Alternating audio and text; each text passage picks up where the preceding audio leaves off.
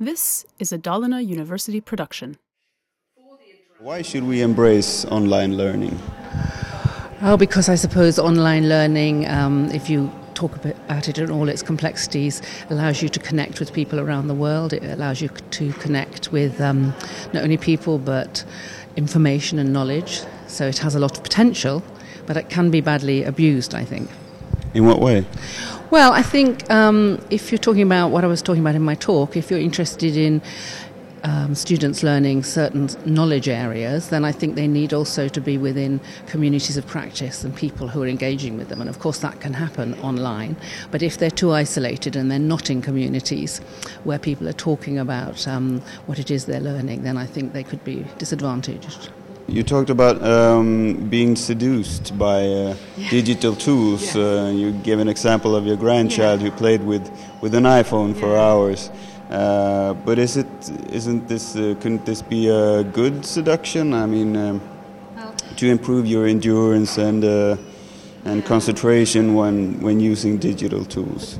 Good question. Um, I think for most age groups, and probably for what we call the upper primary and secondary and university students, then uh, I'm not concerned. But because I happen to have um, four grandchildren, and, and, two of them are four and a half, they're twins, and one of them is two, and the other is just under two. I've noticed the way they are seduced, and particularly by the iPad or the iPhone, and they play around with it for a long period of time.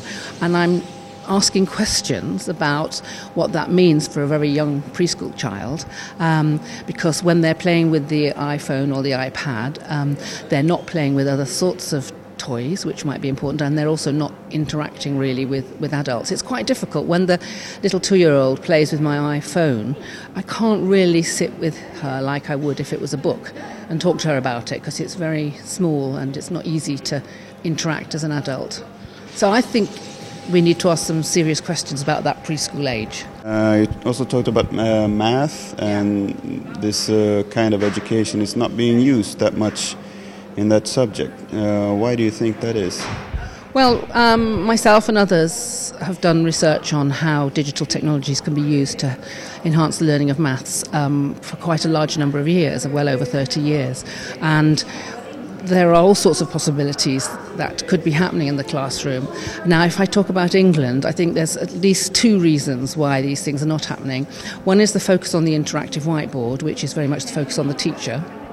Um, and so that detracts from the students themselves using the digital technologies to construct mathematics.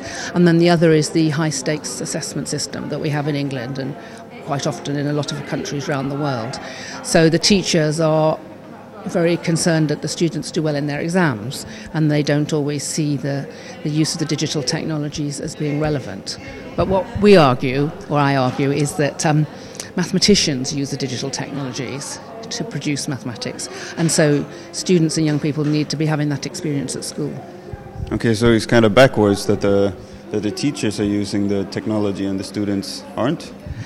Well, that seems to be the tendency at the moment, the teachers, because there's been a push for virtual learning environments, um, and the teachers are wanting to put up their lessons in the virtual learning environment, and there's been a push for interactive whiteboards, and so it's gone in that direction.